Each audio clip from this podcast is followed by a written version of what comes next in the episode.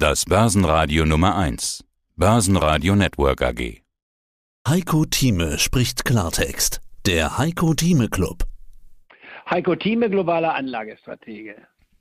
In den letzten Wochen war es ja vermehrt die Konjunktur, auf die wir geschaut haben, auch hier im Club und ja, das war auch das Thema, das Impact auf die Börse hatte. Da ging es ja meistens um Inflation. Auch wir haben da ja einige Male drüber gesprochen. Aber auch die anderen Konjunkturdaten, die müssen jetzt liefern.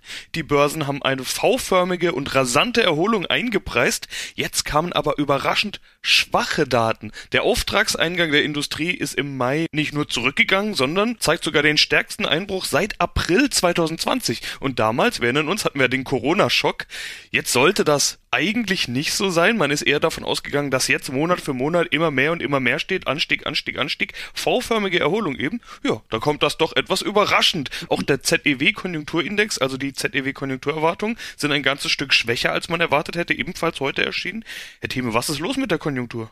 Es zeigt immer wieder, dass eine Gradlinigkeit nicht nur in der Wirtschaft, sondern auch in der Börse verführt. Und man glaubt, es ginge immer so weiter. Wir haben ja gerade ein halbes Jahr hinter uns, wo wir mit Vollgeschwindigkeit, mit Übergeschwindigkeit, ich sage 300 bis 350 Stundenkilometer gefahren sind, mit der Schlussfolgerung 13 bis 15 Prozent plus in sechs Monaten das Mehrfache dessen, was man normalerweise als richtig ansieht.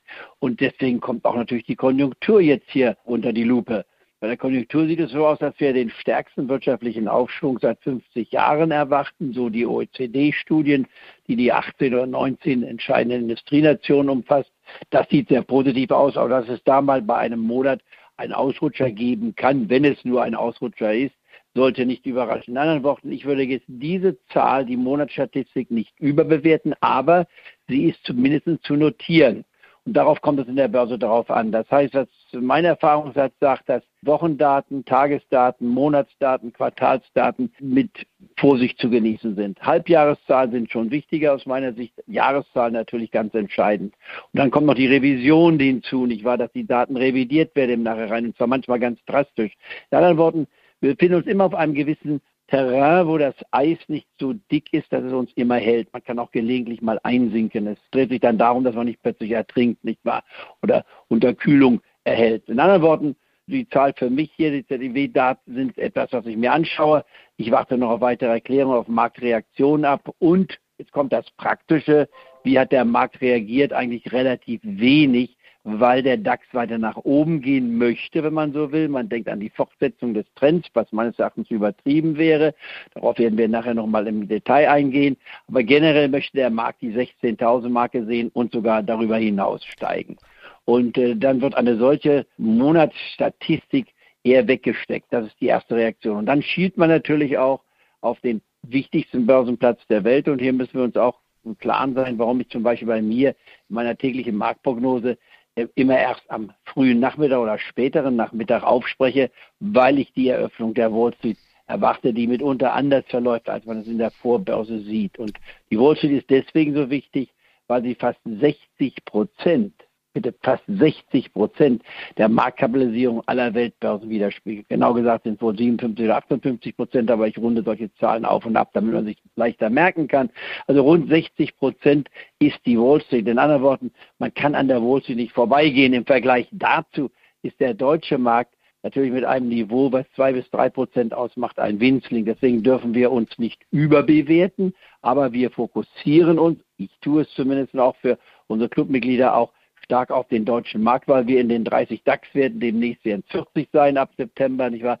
Da haben wir auch eine gute Auswahl, aber sie ist natürlich weitaus beschränkter in dem Angebot und auch in der Vielfältigkeit und auch von der Marktkapitalisierung her gesehen, als das, was die Wall Street offeriert. Und die Frage, die man noch zum Abschluss dabei hätte, warum sollen wir uns überhaupt auf den deutschen Markt fokussieren? Sollten wir nicht nur ausschließlich die Wall Street tun? Und da heißt die Antwort ein ganz klares Nein. Warum? Weil es ein Markt ist, den wir aus deutscher Sicht nicht beeinflussen können. Während wir in Deutschland auf die deutsche Börse einen direkten Einfluss nehmen können und auch unsere Gesetzgebung dementsprechend dabei haben. Und in Amerika haben wir ja schon häufig gesehen, dass die Amerikaner plötzlich eine sehr, also ich-bezogene Strategie verfahren, dass sie dann plötzlich ausländische Anleger sperren, nicht wahr, beziehungsweise Steuerauflagen haben, sodass man nicht alle Eier in einen Wagenkorb legen muss. Und deswegen bei mir heißt es im Klartext 20 Prozent Wall Street, vertreten durch den Dow Jones oder Standard Poor's 500 Index oder Freiverkehrsmarkt, DAX-Index von 10 bis 15 Prozent und dann die zweitgrößte Börse der Welt oder zweitgrößte Börse und Wirtschaft der Welt, China, ursprünglich nur mit 5 Prozent. Seit ungefähr sechs Monaten sage ich, man kann auch bis 10 Prozent dort investieren, allerdings mit einem Fragezeichen, weil das kommunistische System doch auch ein gewisser Block ist, wenn man so will, eine Blockade darstellt. Das haben wir gerade bei der 100-Jahresfeier gesehen, in dem es heißt, um es auf den Punkt zu bringen, die Partei hat immer recht. Das ist kein System, mit dem wir uns befreunden können. Und dennoch werden wir mit China weiter handeln und verhandeln. Und dann haben wir noch die äh, drittgrößte Wirtschaft, wird auch veraltet, die äh, Japaner mit 125 Millionen Einwohnern, aber einer Wirtschaft, die der deutschen überlegen ist, in Anführungsstrichen, weil wir natürlich auch eine veraltete Bevölkerung haben in Deutschland und wir sind eben nur in Anführungsstrichen rund 80, 82 Millionen. Also die Japaner sind noch 50 Prozent größer als wir. Deswegen auch in Japan bis zu 10 Prozent. Dann aber nicht auf Einzelwerte bezogen, nur in ganz wenigen Ausnahmen, sondern auf den Index bezogen. Das nochmal, um es in die Anlagekonzeption hineinzubringen. Und deswegen ist die Statistik in Deutschland für mich wichtig, richtig, aber sie würde nicht bei mir die Schlachtseite sein. Ja, die Strategie und die generelle Herangehensweise, die wird in dieser Club-Ausgabe an der einen oder anderen Stelle noch eine Rolle spielen. Ich habe aber noch einen zweiten Faktor, der auf Deutschland wirken könnte, aber natürlich nicht nur da, sondern auf alle. Es ist nämlich noch ein zweiter Faktor, der gerade belastend obendrauf kommt. Der Ölpreis zweieinhalb Jahres hoch. Da müssen wir auch über die OPEC sprechen natürlich. Die OPEC Plus, das Treffen ist geplatzt. Da scheint so einiges im Argen zu liegen. Manch einer sagt, das Ende der OPEC steht sogar bevor und ein zu hoher Ölpreis oder ein zu tiefer Ölpreis, beides könnte ja die Folge sein, könnte irgendwann auch die Kosten der Unternehmen belasten und damit dann auch die Gewinne und damit dann auch die Kurse. Ich nehme jetzt schon ganz viel vorweg und gehe quasi schon die Kausalitätenkette so ein bisschen durch. Wie schätzen Sie da denn die Lage ein?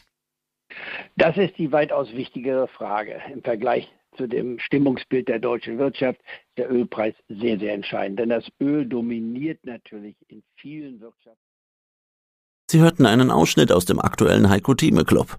Das ganze Interview können Sie als Clubmitglied hören. Werden Sie Clubmitglied im Heiko Thieme Club, um erfolgreicher an der Börse zu handeln. Mehr dazu klicken Sie auf den untenstehenden Link.